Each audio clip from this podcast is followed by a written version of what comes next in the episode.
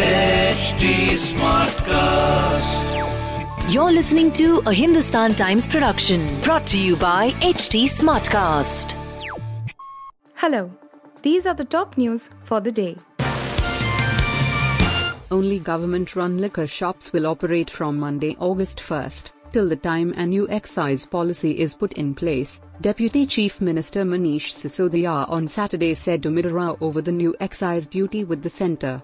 We have withdrawn new excise policy and directed opening government liquor stores.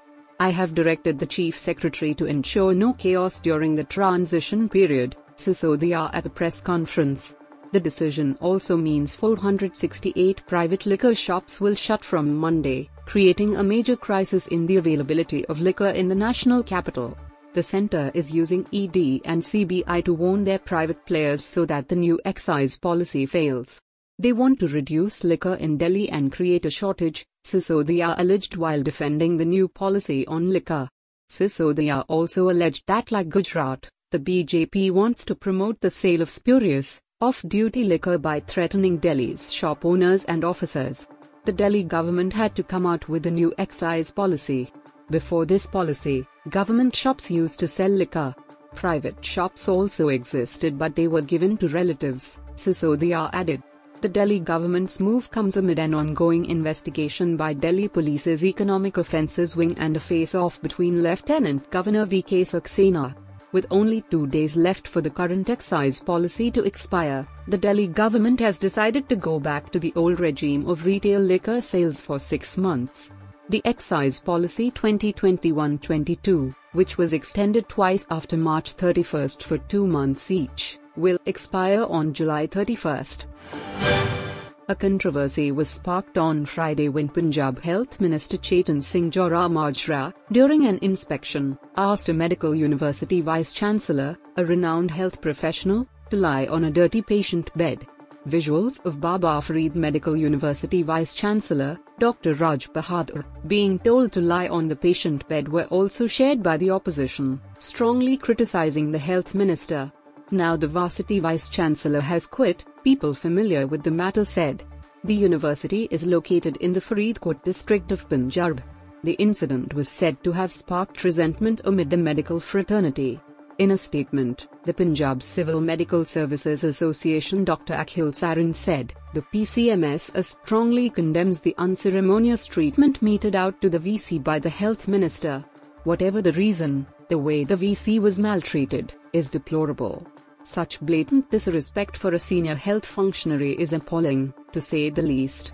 The face-off has actually led to the state losing its only spine surgeon. Shiv Sena MP Sanjay Raut on Saturday condemned Governor B.S. Koshyari's speech where he said if Gujaratis and Rajasthanis are removed from Maharashtra, then Maharashtra will have no money left and Mumbai will no longer be called the financial capital of India.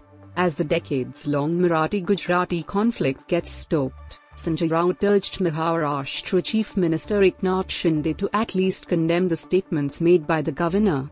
He also shared the video and asked social media users to listen to how the governor hurt the Marathi pride. The Marathi man gets insulted as soon as a BJP-sponsored chief minister is in power, Sanjay Raut said.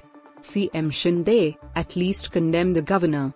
This is an insult to Marathi hard-working people, Sanjay Raut tweeted. In the video shared by Raut, B.S. Koshyari said, I keep telling people sometimes that if Gujaratis and Rajasthanis are removed from Maharashtra, especially from Mumbai and Thane, then you will have no money left. The governor made the comments on Friday in Mumbai's Andheri where a chowk was named after the late Shantadevi Champalalji Kotre. Speaking at the event, the governor praised the Marwari Gujarati community and said wherever they go, they contribute to the development of the place by creating hospitals, schools etc. Ease of justice is as important as ease of doing business and ease of living, Prime Minister Narendra Modi said as he shared the stage with Chief Justice N.V. Ramana on Saturday. Addressing the inaugural session of the first All India District Legal Services Authorities, Prime Minister Modi said, as important as access to the judicial system is for any society, justice delivery is equally important. The judicial infrastructure also has an important contribution to this. In the last eight years of the NDA government, Work has been done at a fast pace to strengthen the judicial infrastructure of the country. Under the e-courts mission, virtual courts are being started in the country. 24-hour courts have started functioning for crimes like traffic violations. Video conferencing infrastructure is also being expanded in the courts for the convenience of the people, he added. Justice Ali Lalit and D.Y. Chandrachud, Law Minister Kiren Rijiju were among others present at the event. Before Prime Minister Modi, Chief Justice Ramana had also delivered a brief address. He stressed upon the access of justice for all. National Security Advisor Ajit Doval on Saturday will hold an interfaith meeting as part of the Narendra Modi government's outreach to maintain interfaith harmony. The interfaith conference will be attended by religious heads from different faiths. Sufi saints will also attend this conference during which a resolution for peace, unity and harmony will be passed. Hazrat Syed Nasiruddin Chishti, the chairperson of the All India Sufi Sajjadanashin Council will be the key attendee at the conference. The Interfaith Conference is an outreach by the BJP-ruled government to diffuse religious tensions in wake of the controversy over suspended BJP spokesperson Nupur Sharma's remarks and the extreme reaction from a section of Barelwi Muslims. The country witnessed killings as a fallout of the Nupur Sharma controversy with the tailor Kanhaiya Lal being beheaded by two Muslim youths in Udaipur, who even filmed the act and threatened Prime Minister Narendra Modi. The National Investigation Agency is investigating the ISIS-styled killing.